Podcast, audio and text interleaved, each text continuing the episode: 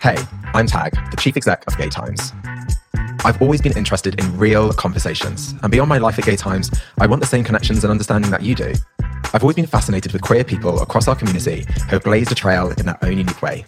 In music, activism, film, fashion and more, these inspirational LGBTQ+ people have smashed through the gates of their industries, refusing to take no for an answer. Believe it or not, I'm not a journalist. So get ready to uncover real stories, unfilter the conversation and enjoy some very unscripted moments. This isn't going to be a one-way conversation, and I might find myself in the hot seat too sometimes. This is Tag Talks. In this Gay Times original series, I'll be joined by well-known faces for one-on-one authentic conversations to learn about their unique journeys, how they created space in their respective industries and became inspirational figures. Why? Because representation matters. In a world where 4 out of 5 LGBTQ+ people, that's all of you, say you need more representation across the board in all walks of life, you may well be following in their footsteps very soon. Today, I'm joined by award-winning singer-songwriter Leland. With a diverse and expansive career, Leland has become known as, and absolutely is, a pop music force, especially when it comes to LGBTQ+ artists. He served as the co-composer and executive producer of the soundtrack for Netflix's Sierra Burgess is a Loser, and maintains a role in creating the exhilarating musical numbers of RuPaul's Drag Race. As a songwriter, Leland has landed cuts with a range of artists, including Troye Sivan, Charli XCX, Selena Gomez, Dua, and Sabrina Carpenter. As an artist in his own right, Leland has garnered over 25 million streams and achieved top 40 success with his debut single, Mattress. Hi, Leland. How are you? I'm good. I'm so happy to be here talking with you. Yeah, I'm really happy you're here. The only way that I could open this podcast, I knew, is by asking you the first question, which is bing, bang, bong. I'm more of a sing-sang song, and then on weekends, I'm ding, ding, dong. UK hern. I'm okay. Just about. Just fine. I'm fine. Where did the specific inspiration for that come from? Like, is it a Big Ben moment? Like, are we thinking about, like, I don't know, I'm guessing it must be about, like, clocks, right? You're the first person I'm talking to, you know, who's asked me questions about this in, like, a press way, you know what I mean? Yeah. But I have written what I consider to be, you know, songs in the past that are a little more intellectual and poetic lyrically and have never been able to discuss the meaning behind the songs, but now with the lyrics of UK Hun, I'm now getting asked about the inspiration. And truly the inspiration was Madness, Eurovision, and Mary Poppins, like supercalifragilisticexpialidocious, just songs that have no meaning lyrically, but create this euphoric feeling. And I don't know if we've accomplished that with UK Hun, but I just wanted it to feel right. You know, when you're writing lyrics, when I'm collaborating with people on lyrics, we always use the phrase, does that sing well? Does that feel right? Because it's like a puzzle and you know when all the pieces are there. So when I was coming up with the lyric for UK Hun, where I was sitting, you know, at my table in my studio and just moving pieces around like a puzzle until the order of bing, bang, bong, sing, sang, song, ding, dang, dong felt right. I said, okay, I'm not touching it anymore. That feels the right amount of dumb and the right amount of easy. Yeah, love it. We will get back to UK Hun in a bit more detail later on. But I'm excited to talk about queer songwriting in general, the music industry, your experience, kind of how you got to this place, and also writing hits, to throw some names out there for people like Troye Sivan, Charli XCX, Ava Max, creating bops for various drag queens or groups, which is very exciting. Born in the town of Ocean Springs, Leland grew up in Mississippi, a long way from the bright lights of Los Angeles. The heart of Republican America, the Deep South is often known for its religious conservatism and commitment to traditional values. You could say he was more encouraged to be a fan of Christ than Christina Aguilera. I wanted to ask a bit about growing up in Mississippi. Mm-hmm. And you might not have been exposed to the LGBTQ themes that you might have in some of the cities that other people might have grown up in. How was that? And what is it like to write such LGBTQ and queer music today, having come from an experience which was potentially quite religious, potentially quite conservative? Talk to me a bit about your childhood and how you think it formed you into the person that you are. I mean, you absolutely nailed it. I just went home to Mississippi, actually, this past week because my family has been fully vaccinated. And so I went home and I stayed in my childhood bedroom this week in South Mississippi. My parents still live in the same house that I went to middle school and high school in, you know, grew up there during those times. And truly, all of that was one self-discovery after another, just realizing things about myself. But I would say that overall, I did have a really positive, creative, encouraging childhood. My parents allowed me to explore what I was passionate about. However, simultaneously, there was this secret side where I was having these thoughts that I knew I could never communicate at the time and didn't feel comfortable opening up to my parents about, because I was growing up in such a religious and conservative, but yet very, very loving household. So my limited LGBT inspiration or content came from MTV. There was a show that aired as I was in middle school and high school called Undressed. And that show was transformative for me. It was basically a soap opera about college students, and every 10th episode would be a gay episode. I would watch the show with my hand on the TV in case one of my parents came in, and so then I would quickly change the channel. So that I think in itself is a good metaphor for how I grew up, which was absolutely suppressing a part of myself, but exploring it as well, and wanting to understand, what do these words mean? What's associated with being gay? Because for a long time, it was just that limited intake of that show on MTV and just porn. Yeah. What was at stake then? So was that because it would be deemed to be completely inappropriate just because of the topic area, or were you sort of still quite scared in yourself that you were drawn to it? Because when I was growing up, I had a inbuilt fear that I was drawn to those sorts of things, right? So part of the finger on the TV about to change the channel was also part of me not quite being able to cope with necessarily what I was taking in. So it's that exciting yet terrified individually. Yeah, I knew the reaction would have been negative. Mm-hmm. And so I was fearful for what the consequences of that would be, being that I wasn't financially independent and I was living with my parents and under 18. So I wouldn't have been able to really defend or stand up against what would have happened. My parents and I now are in a really good place, and, they know what I work on, and they do as much as they can to support that in a way that they're comfortable with. But I definitely had a fear of getting caught because I knew that it would not be a positive reaction. Mm-hmm. And so I wanted to delay that experience as long as possible. Beyond that television show in particular, did you see yourself represented in the industry that you're now in? So whether it's artists, musicians, music videos, the experiences portrayed, did you think it was impossible to see yourself in that space, or did you see yourself being represented by people that you felt drawn to as a teenager? Right. So, I didn't even know, because it's such a, thankfully, a popular thought now. Am I represented in media? Do I see myself? Is there somewhere for me to identify? I didn't even have that thought. That I wasn't watching TV or listening to music thinking, I wish I was represented here, because I was still forming the thoughts of my own self-identity, and still hadn't put the pieces together yet of, you can be attracted to men and also have stable relationships, or, have relationships. It's not just a sexual thing. So those things were still, I hadn't cemented those thoughts yet or been told that. I was so drawn to Britney Spears. I don't think she represented me, but there was something about her defiance, the fact that she didn't really care about what people thought of her, that did represent how I felt in my pre-coming out era. So was there anyone like that? Absolutely. Similarly for me, it was Britney Spears. So Britney Spears came to South Mississippi when she was opening up for NSYNC, and the entire school was going. I did not go, and I was devastated. But then years later on her Oops, I Did It Again tour, she was coming, and I won tickets on the radio. Amazing. To see her at the Superdome in New Orleans. And I was screaming in the hallway that I won. And I ran into my parents' bedroom live on the radio holding a phone. And I said, oh my God, I won tickets to see Britney Spears. And I'll never forget my mom going, you're not going to go see her. And my dad chimes in and he goes, I'll take him, Virginia. And so my dad took me to the Superdome to see the Oops, I Did It Again tour. And it was one of the best shows I've ever seen. It was seeing her at her peak. And so I was full in superfan Britney Spears.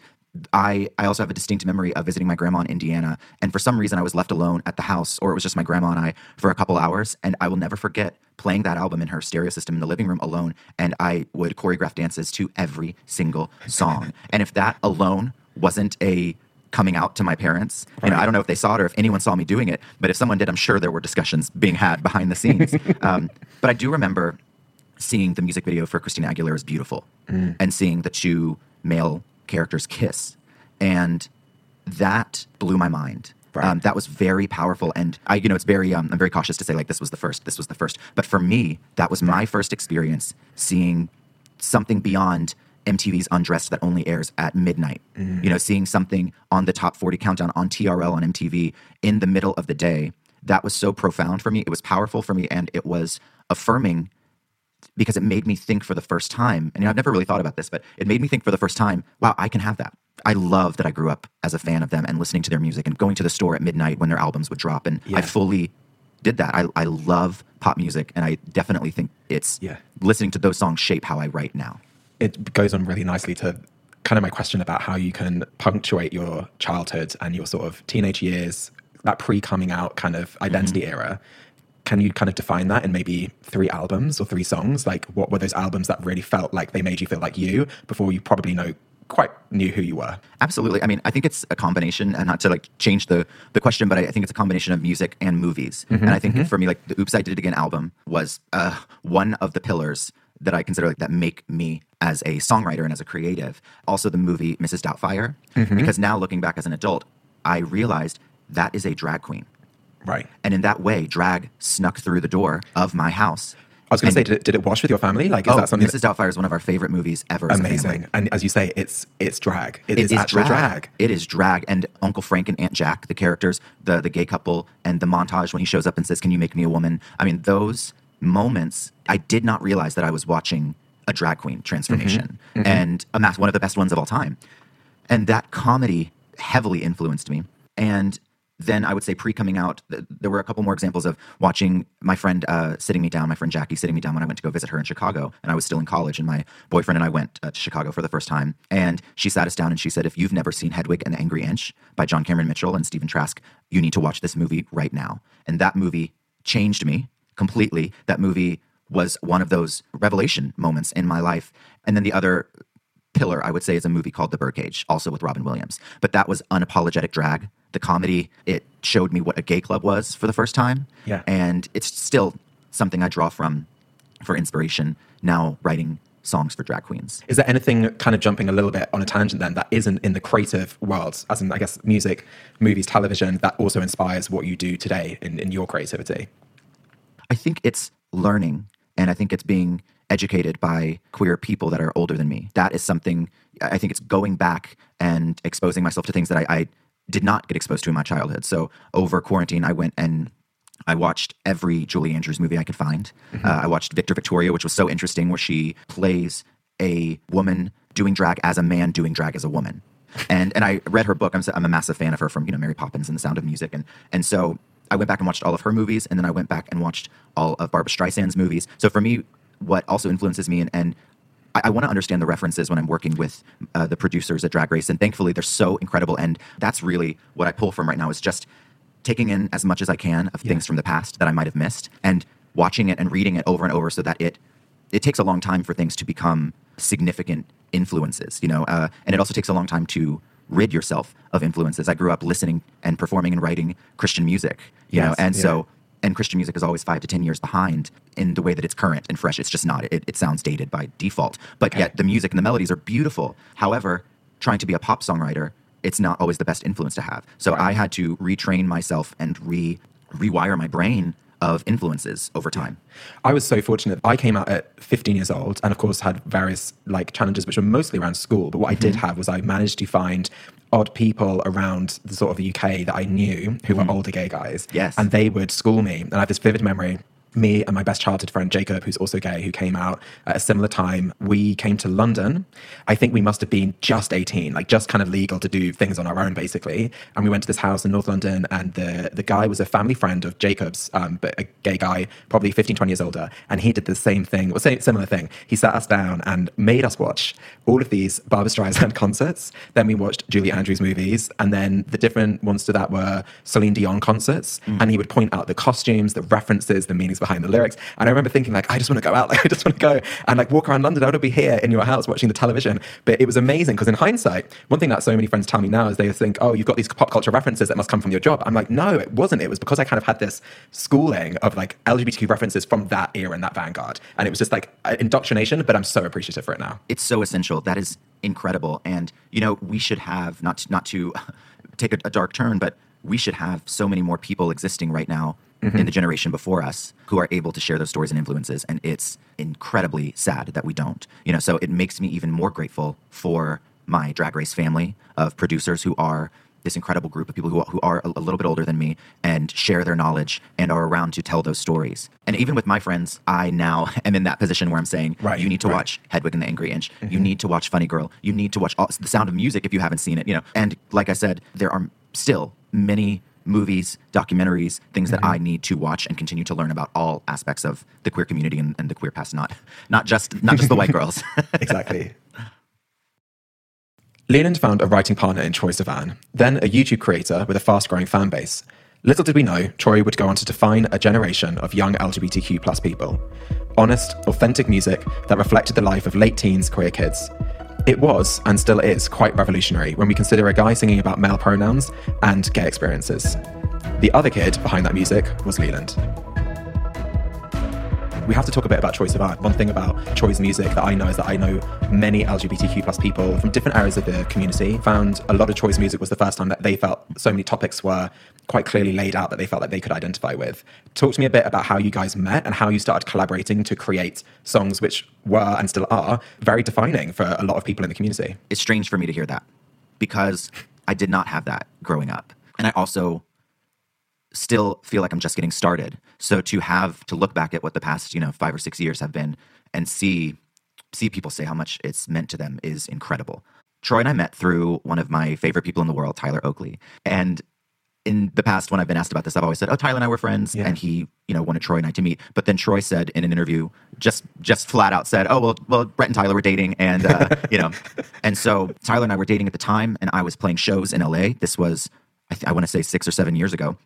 And Tyler said, one of my best friends has just signed a record deal. I would love for you guys to meet. I think I'd had one big song at the time in Australia. And it just so happened to be with the people that Troye, he was living in Australia. So he actually knew the one song that I had out at the time. But I had been working with Allie X. We had just been introduced. And Troye was a fan of Allie. So I was playing a show in Hollywood, and it was 21 and up, but my friend was managing the bar when he showed up, because he was, I think, 18 or 19. I think he was 18. And he showed up, and she said, if you have one drink, you're out of here. And she was like 6 inches from his face. And just the fear, he was like, I don't drink. I am not drinking. I just want to hang. And so she let him in, and that was the start of our friendship. And he and I stayed in touch over Facebook. And then on his next trip to L.A., we wrote, and I picked him up. We got Chipotle, and we met Allie X and our friend Bram at Bram Studio in Eagle Rock. And that was our first session. And that day, actually, we wrote a song which ended up becoming a song on BTS's last album called Louder Than Bombs, actually. But yeah, that was our first session. And when Troye and I first started writing, and he fearlessly would just use male pronouns in songs, I didn't show it on my face, but I was terrified because I had not had those conversations with my parents. I had not grown up in an environment to unapologetically just say what I'm going to say. And, for Troye in that moment, using male pronouns, he didn't even think twice about it. But for me, because he grew up in an environment where once he came out, he was affirmed, he was encouraged, and he was celebrated. So for me, when he would potentially use male pronouns in a song as we were writing it, I was terrified. And I also thought to myself, will this get played on the radio? We didn't really have Spotify, the presence of Spotify and Apple like we do now at the time. But as a songwriter, your main source of income is radio. So I thought to myself, this will never get played on the radio. So as we were making his first album, Blue Neighborhood, it was very much a transformational journey for me to embrace what we were doing and to do it fearlessly. Because this kid who I was writing with, who knows exactly who he is and is 6 or 7 years younger than me, he's doing it. So why can't I? And I also think that's when I had opportunity, and that's when I had doors open for me as an artist. And I thought to myself, fuck it. Like, I'm going to sing exactly about my life and my stories. Because for a long time, when I was writing songs for myself, they weren't from experiences. I was just writing bullshit. I was just writing songs. Like, what do they even mean? Yeah. And what are these stories? I didn't sign my first record deal until I turned 30. Right. And I think it's all in the right timing. Because at that point, I knew who I was. I knew what I wanted to sing about. And my first single, Mattress, resonated with people, and it was a real story. Yeah. So it was a scary time writing those songs with Troye, because I just had this internalized homophobia of, this isn't going to be successful because it's too gay. Right. And thankfully, I was able to get over that and be proven wrong again and again and again. And I guess it was also because you had a definition of success, which may have been things like radio plays and the system then. And actually, I associate my experience with Troye's music most with other people in the community playing it for me on YouTube and finding it through those sorts of digital platforms. As you said, we didn't really have the presence of Spotify and Apple Music and streaming, but there was YouTube, and then it turned into touring. And that's how I think I interfaced more with Troye's music first, before then we went into this full-blown, actually, we don't need to count on the radio to play the song necessarily, because we can have access to it so much more easily through streaming.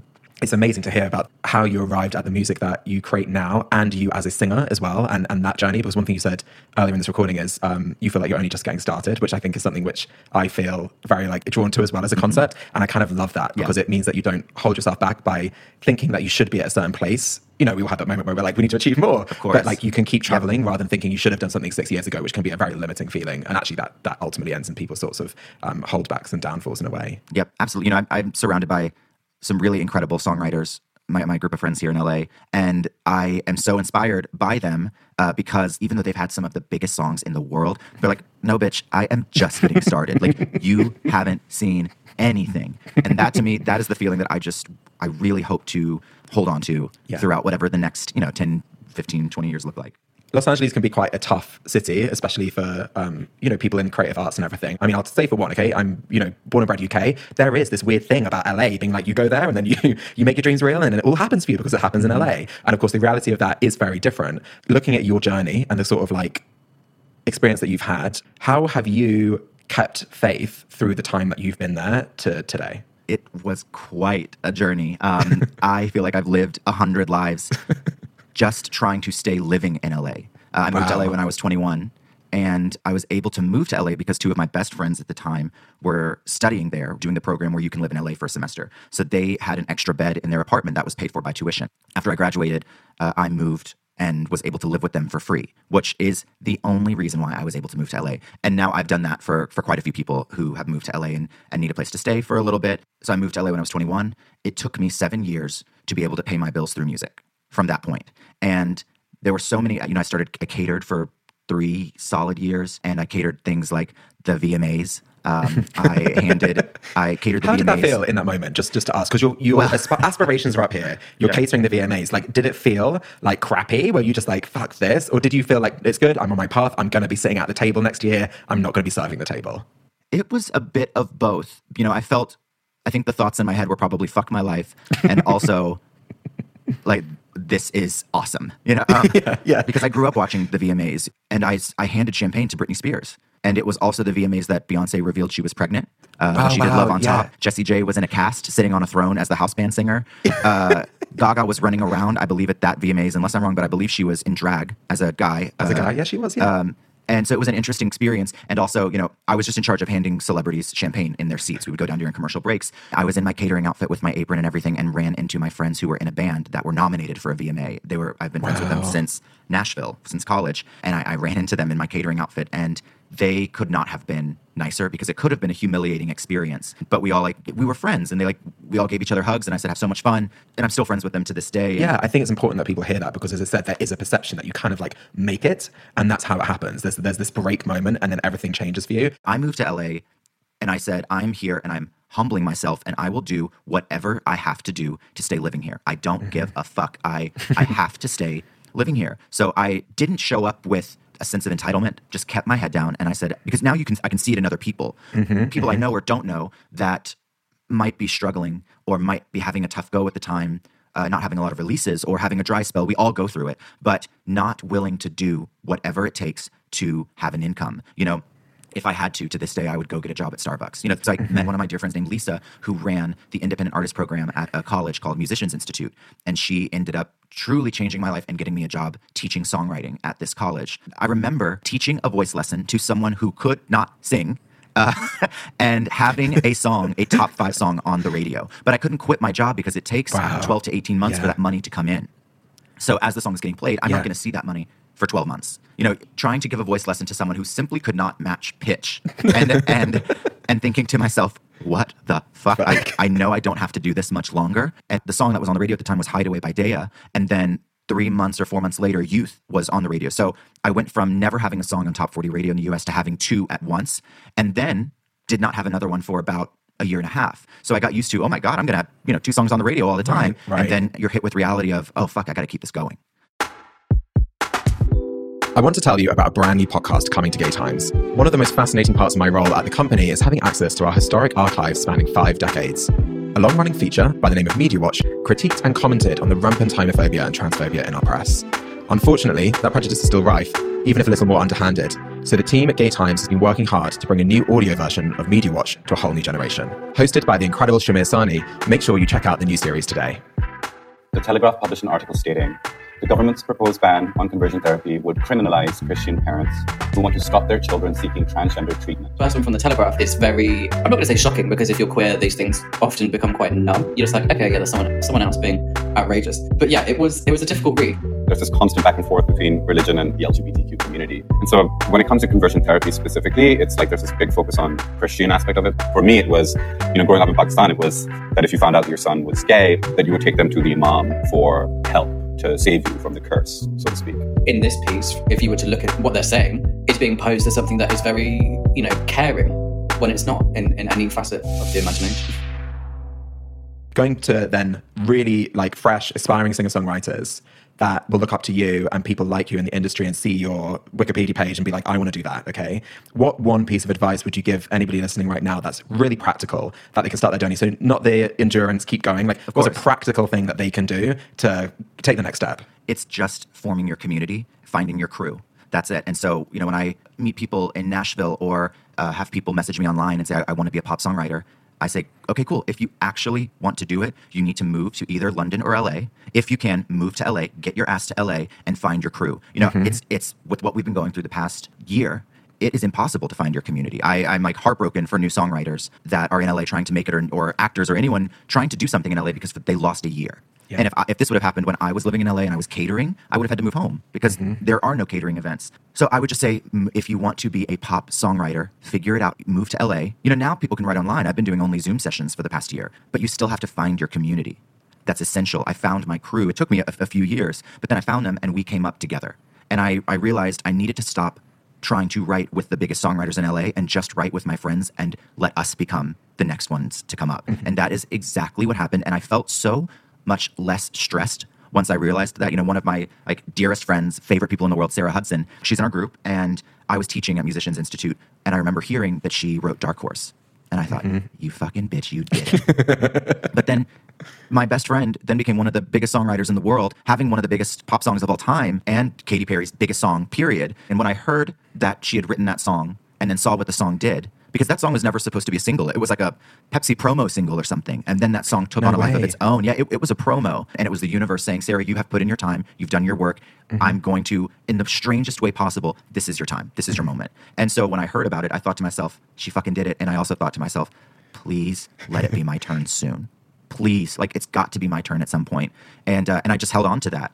But yeah, that going back to your original question, find your community. Find your community, move to your community, because you have to just stick it out. And if you can do that with a crew, it makes it fun and you can encourage each other. And I would bring a bottle of wine to Sarah's studio that she lived in, at the time, that her and her now husband lived in. That's all they had was the studio where they would write songs all day and sleep there. And now...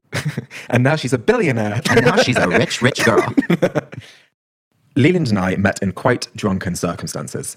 It was my birthday a couple of years ago, on my 25th to be exact. That same week, I'd begun my leadership of Gay Times. To celebrate the start of the new beginning in my life, I ended up going all in, renting a nightclub under a hotel and inviting 100 mates from all over the world. I'm still paying for it now, and I'm not kidding. Brett came as a plus one with one of my colleagues, and although there wasn't much time to talk that night, I hoped we'd become friends after the hangovers passed the next day. This is a part of the recording where we play a little game called Do Ask, Do Tell. Now, we're going to ask each other 3 no-holds-barred questions. Okay. Can be anything that we want. Could be personal, could be work, could be gossipy. I mean, really anything you want. The only rule is that we have to answer honestly. So do your worst. I feel like I'm going to regret this. I'm curious to see how intense our questions are compared to each other. I'm going to put it out there. I think mine might be a bit late. I think mine are too. Okay, good. Okay, good. Okay, you're the guest, so you can go first. Leland, okay. What's your first question? Well, my first very serious question for you is, if you had to get a tattoo of my face right now, where would you put it? And it can be me smiling, showing my porcelain veneers. I think that, do you know what? I put it on my arm, which is a pretty visible space. Inside or outside? Inside, and the reason for that is I already have a tattoo on my arm, on my inner left arm, and I've always wanted to add that space and kind of grow it over time. I'm making it sound like a rash. Now, do I have roots in it, or am I like a blonde lady? Full drag. Actually, there's an image that I think of you in a Britney Spears red... Oops, I Did It Again with blonde hair, right? Just exactly like that. I would take that image to the tattoo artist and be like, please recreate this on my arm. I feel like the bitch when I am in that outfit. Yeah, I feel incredible. Okay, first question for you. What I want to know is, RuPaul's Drag Race, of all of the RuPaul's Drag Race queens that you have worked with on the Maxi Challenges, What's your funniest story from recording the vocals in one of those challenges with one of the queens? One of the funniest was this most recent season, season 13, working with Kimora on her verse. Yes. Because it became iconic, ironically, you know, from the House of Hall. She and I just worked and worked and worked. You know, I had, I think, 15 to 20 minutes with each queen recording those verses. And I remember her coming in and I was just like, oh God, we got to do this, you know? And we did it. And she was so much fun and took direction and wanted to do well. And that's really all it is. If a queen comes in wanting to do well and trust me, and now because I've been working with the show for so long, the queens are more apt to take my notes than maybe when they didn't know who I was. And I truly, my goal, whether it's on camera or off camera, whether it's the final song or the girl group challenge or whatever, my goal is to make them each sound as good as possible. Are those moments genuinely the first time that you've heard the queen do it? Or have you kind of... Absolutely. Right, so no, you've not had like a discussion behind the scenes about what they're going to do. That's amazing. So it's genuinely the first thing that's come into their head and they're doing it. Well, not the first thing, but it's a genuine thing. Yeah. Those are my genuine reactions in real time, hearing these verses for the first time. And then the thought starts going on in my head of, okay, we have a lot to do. We have a lot of work to do. We have a lot of improvement to do and not a lot of time. Or this person has it. Now let's just have fun with it. And so it really varies depending on what they bring to the microphone in those first moments and dictates how the next 10 to 15 minutes are going to go, whether they're going to be stressful trying to find the right takes and get the right performances or whether what they brought is good and now we just get to try different things and I pitch different ideas to them. Amazing. Okay. Question number 2 for me. Well, you asked me this at the very beginning, but I didn't ask you because I was saving it for now. So do you identify as more of a bing bang bong, a sing sang song, or a ding dang dong, and why? I think I'm going to have to go for a sing-sang song because, well, process of elimination. Okay. I don't think like I'm a ding-dang-donger. Like, I feel like I need to be a little bit more like cocksure of myself to be a ding-dang-dong. I'm not getting that energy from you. Yeah. I'm not like full, there's some sort of like uber confidence that I think you need to be like a ding-dang-donger. Yes. And so I'm not that. So Bing Bang Bong, I feel like is a bit more kind of like kooky, just a bit more sort of like klutzy, like shaking my hair around, like fun life of the party, and like I love that, but I'm also quite a serious person. And I think maybe Sing Sang Song goes as closely to my sort of like, you know, out there personality, but in more of a considered, structured way. I love that. Thank you for answering it. No problem. I'm glad that I got that. Yeah, you did. My next question for you is maybe a little bit more personal, but I think you maybe talked about this before. Is there somebody that you would kind of fangirl over to do a collaboration with? Is there like above all artist that you would just die if they were like, Leland, we're going to record something, we're going to write something together. Is there that one person? Yeah, I could give you a whole list. You know, okay. I would love to write for Janet Jackson. I would love to write with Taylor Swift. I would love to write with Adele. I've written and worked with Lizzo a bunch already, but I would love to keep doing that and have a moment together. But I think really my ultimate is to write the music for a Muppet movie. Amazing. So that to me is something cinematic and something musical and something where I get to flex my drag race muscles and do a bunch of different genres. You know, I also should have said when growing up, Muppet movies, Muppet Treasure Island, Muppet Christmas Carol. Muppet Treasure Island and Christmas Carol, one of the things that completely connects my brothers and I. I've got 3 brothers and we all love it. We love it. And those so I can so see you. Yeah, I can so see you writing the music for like a Muppets movie. Yeah, that is something that I would really love to do is to write for Miss Piggy, write a song that Miss Piggy performs, write a song that Kermit performs, whatever celebrities, you know, actors are in the movie as well. But yeah, I mean, ultimately, I want Miss Piggy singing lyrics that I've written. I can see it. Let's make it happen. Okay, final question. Okay, so this one is a little more personal. Okay. But I don't know if we've ever talked about it, but it is, do you want to have children? And if so, how many are we having? This is a really good question. I would love to have children. I'm really excited to have children. I have got a fantasy. So I'll tell you what the fantasy is. I think that there's something about growing up and definitely having those sort of limiting feelings of being gay or within the queer community, right? So like a lot of my childhood at school as well was definitely like, you're really rubbish at this. So anything from sports to having friends and being popular. So I think that my imagination, which I have like, I can't stop thinking all the time. So I have like a really overly imaginative brain. My imagination always had this idea of having kind of like it all. And I hate that phrase. So it's just so sort of like crass, but there's something that I just love about like the dark wood flooring of like a New York, like loft apartment, like very high up with like a really loving, like husband who is calm and just like, very like low maintenance in the sort of sense of like just a calming energy, which is so good for me in a relationship.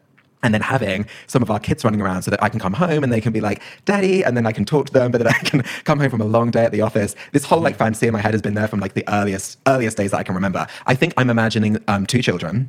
I would love like to have 2 kids. And I think that it's because I think one of my favorite things about growing up was having siblings. 2 kids, husband, dark wood flooring, a dog, and that would be perfect. All right, let's start looking for places. Exactly. Where are we adopting our first kids from? Okay, my final question for you is, a lot of artists, songwriters talk about kind of like a song, the unreleased song, if you like, which they never want to see the light of day because they find that they kind of go back and it's like something they wrote as a kid, or they find it too cringy. Maybe it's something from your Christian music era. Do you have one of those songs? I've always been intrigued to know if there's that song that's always in your head of like, oh my God, I can't, like I cringe too much to even think about it, that exists in your sort of portfolio. Either one that came out, but if it didn't come out, one that you have in the drawer somewhere is like some lyrics. Like did you have like a kind of Christian song where you talked about good old Christian values that you wrote? I did. You know, my first show that I performed in college, I was such a little like bitch in college, but I was so ambitious and tenacious. I had been at the time heavily influenced by Gavin DeGraw and by Alicia Keys, who had released her Unplugged MTV album. Okay. And that basically was my compass. And I was like, I am recreating this vibe. All of my songs need to have these crazy arrangements that Alicia was doing at her MTV Unplugged. And I basically just thought to myself, this is my MTV Unplugged. Okay. I wrote this Christian song in the middle of this set where like some of the songs were, you know, maybe there was a cover and it was more sexual or whatever, but my family was at the show, so I felt the need to do this Christian song to just reinforce the image that I was still holding on to this side of me. You know, my freshman year at college, I had two very distinct group of friends. I had the more liberal, wild friends, and then I had the friends that like went to church and were super religious and carried the ideologies of their parents, and now they were taking them on as their identity. So I had two very different groups of friends, and I played into both. And at that time, I still identified within both. So I think writing this Christian song, which I can't even remember the name of it, but it was a praise and worship song. It just sounded like Alicia Keys Unplugged. It's just cringeworthy because I didn't believe what I was saying. I didn't believe the lyrics. I didn't have any intention to save people with this song.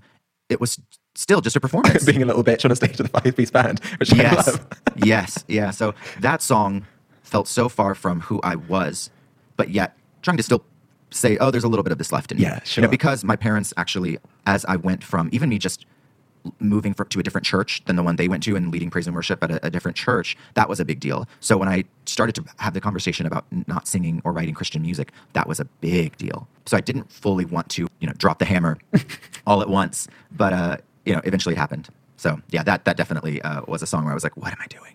I love it. If there's one thing I dislike about the media sphere, is that it loves to pigeonhole people. We like singers to sing, actors to act, and executives to execute. Crossing over is seen as risky and probably fatal. Leland is perhaps best known as a songwriter. However, what many don't know is that he has also created music for some of the queer world's most loved TV shows and movies, including the iconic RuPaul's Drag Race. One thing that I really admire about you is that you go from these like introspective lyrics, deeply personal moments, big pop smashes. They're very, very different, I think, sort of, you could argue, I guess, genre or lyric-wise. And then you go into Drag Race songs called Big Ben and Writing for the Frock Destroyers. How do you manage to keep such a wide range of creative output in your music and songwriting? And is that important to you? It's so important to diversify the types of projects that I work on. Is essential for me.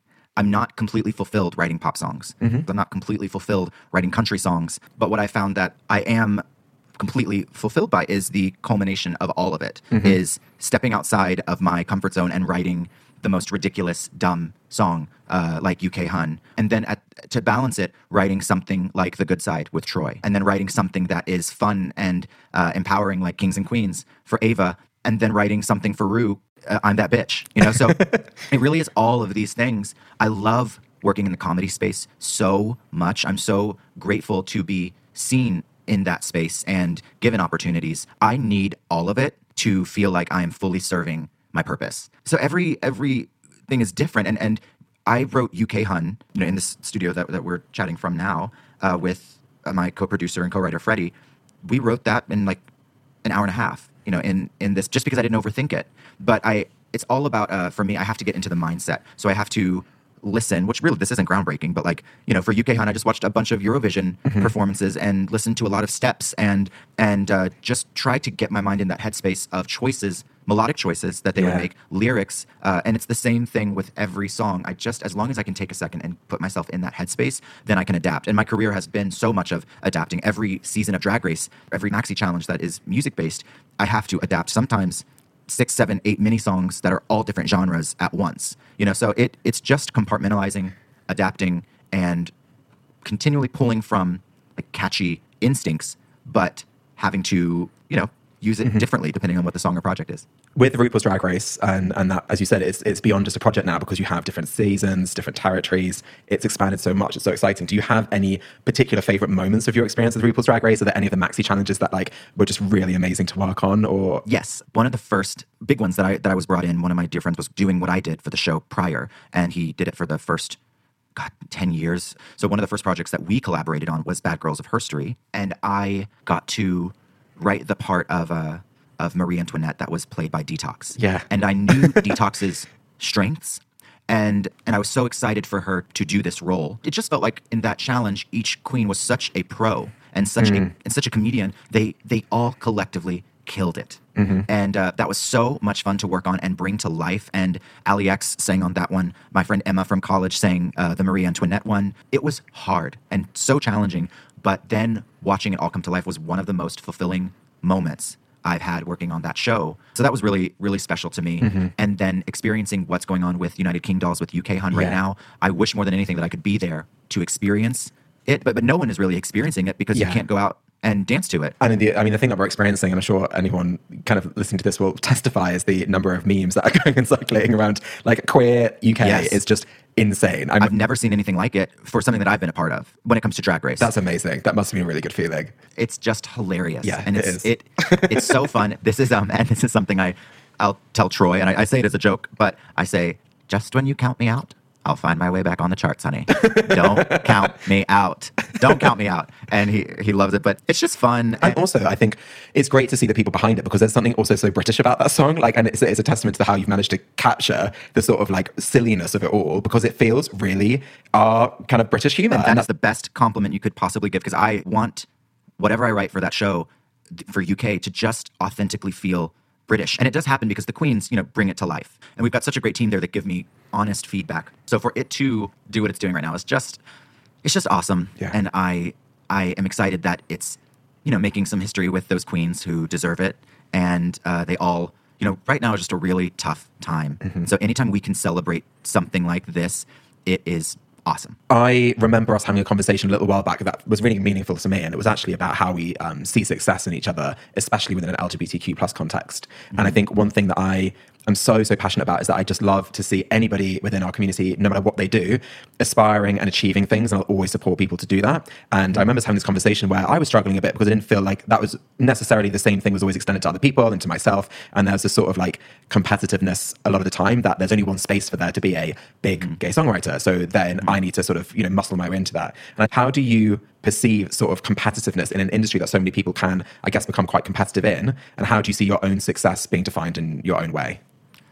You know, that is something that we, in our community here, and, you know, and it's so interesting that there truly is a subculture of like the queer songwriting community here in LA. It's it very much exists. It's alive. It's thriving.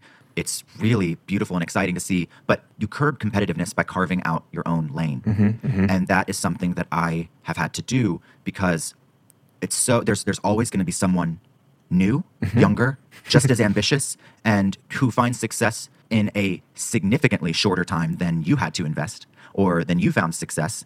I have to check myself every once in a while, but I don't, because what I work on is so varied, I don't feel competitive. You know, the only time that I think these competitive moments happen are when it's pointed out by other people and not even by the songwriters themselves. I agree. And that is where, you know, sometimes the drama starts because that's what it's like, well, wait, I don't feel that way. No. And I have a feeling the other person doesn't feel that way. So why is this a thing? And where is this narrative coming from that there's only room for one big gay songwriter? Right.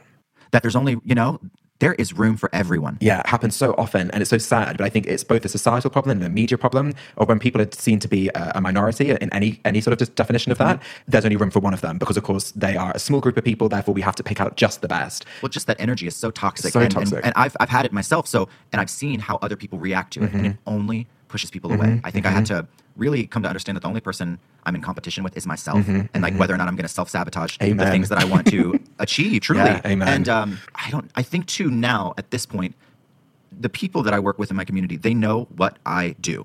They know what I do. They know what I'm good at. So when there is a project or something where I am meant for that project to be a part of it, I'm called for it. Otherwise, I'm not needed.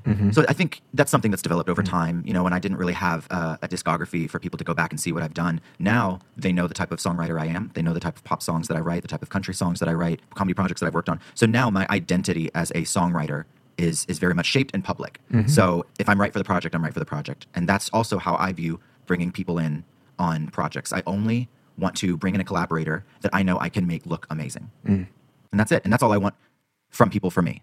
I don't want to be brought in for things that I'm not right for, and I'm not going to bring people in when I'm in charge on things that I know they're not right for. I want it to be easy and fun and challenging, and sometimes it's hard for people to understand that or grasp that or think that I have more power than I have. I've had certain instances where people's feelings are hurt because I didn't bring them in on certain projects and have to say, well, that's not my call. I'm lucky enough to be brought in on a project myself, and they don't say, hey, bring a friend. It doesn't work that way. So those conversations are tough to have sometimes, and I also have to have them with myself. It's important to discuss, though. I talk a lot about how people will come to me in different guises, right, and say, I really should be involved in this, and I think this is a good opportunity for me.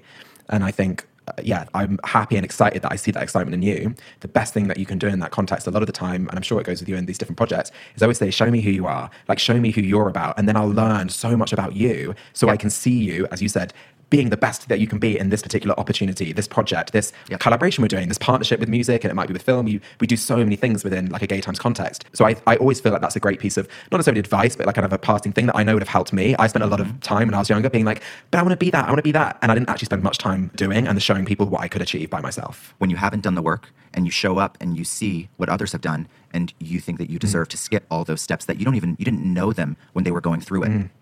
But you see them and now at this point, and that is such a turnoff for me because I'm not going to sit someone down and be like, listen, honey, you don't know what I've been through to get to this point. And I still feel like an underdog and still feel like I'm constantly having to prove myself and prove why I belong at the table. And that's actually something I'm working on in therapy, but it is something that I think never fully goes away, like feeling this desire for you to feel like you have a seat at the table. And so I just encourage people to whatever creative field or whatever field you're doing, you have to show up humble and you have to show up knowing that it's going to take a second. Yes. And sometimes it's going to take 7 years, sometimes it's going to take 6 months.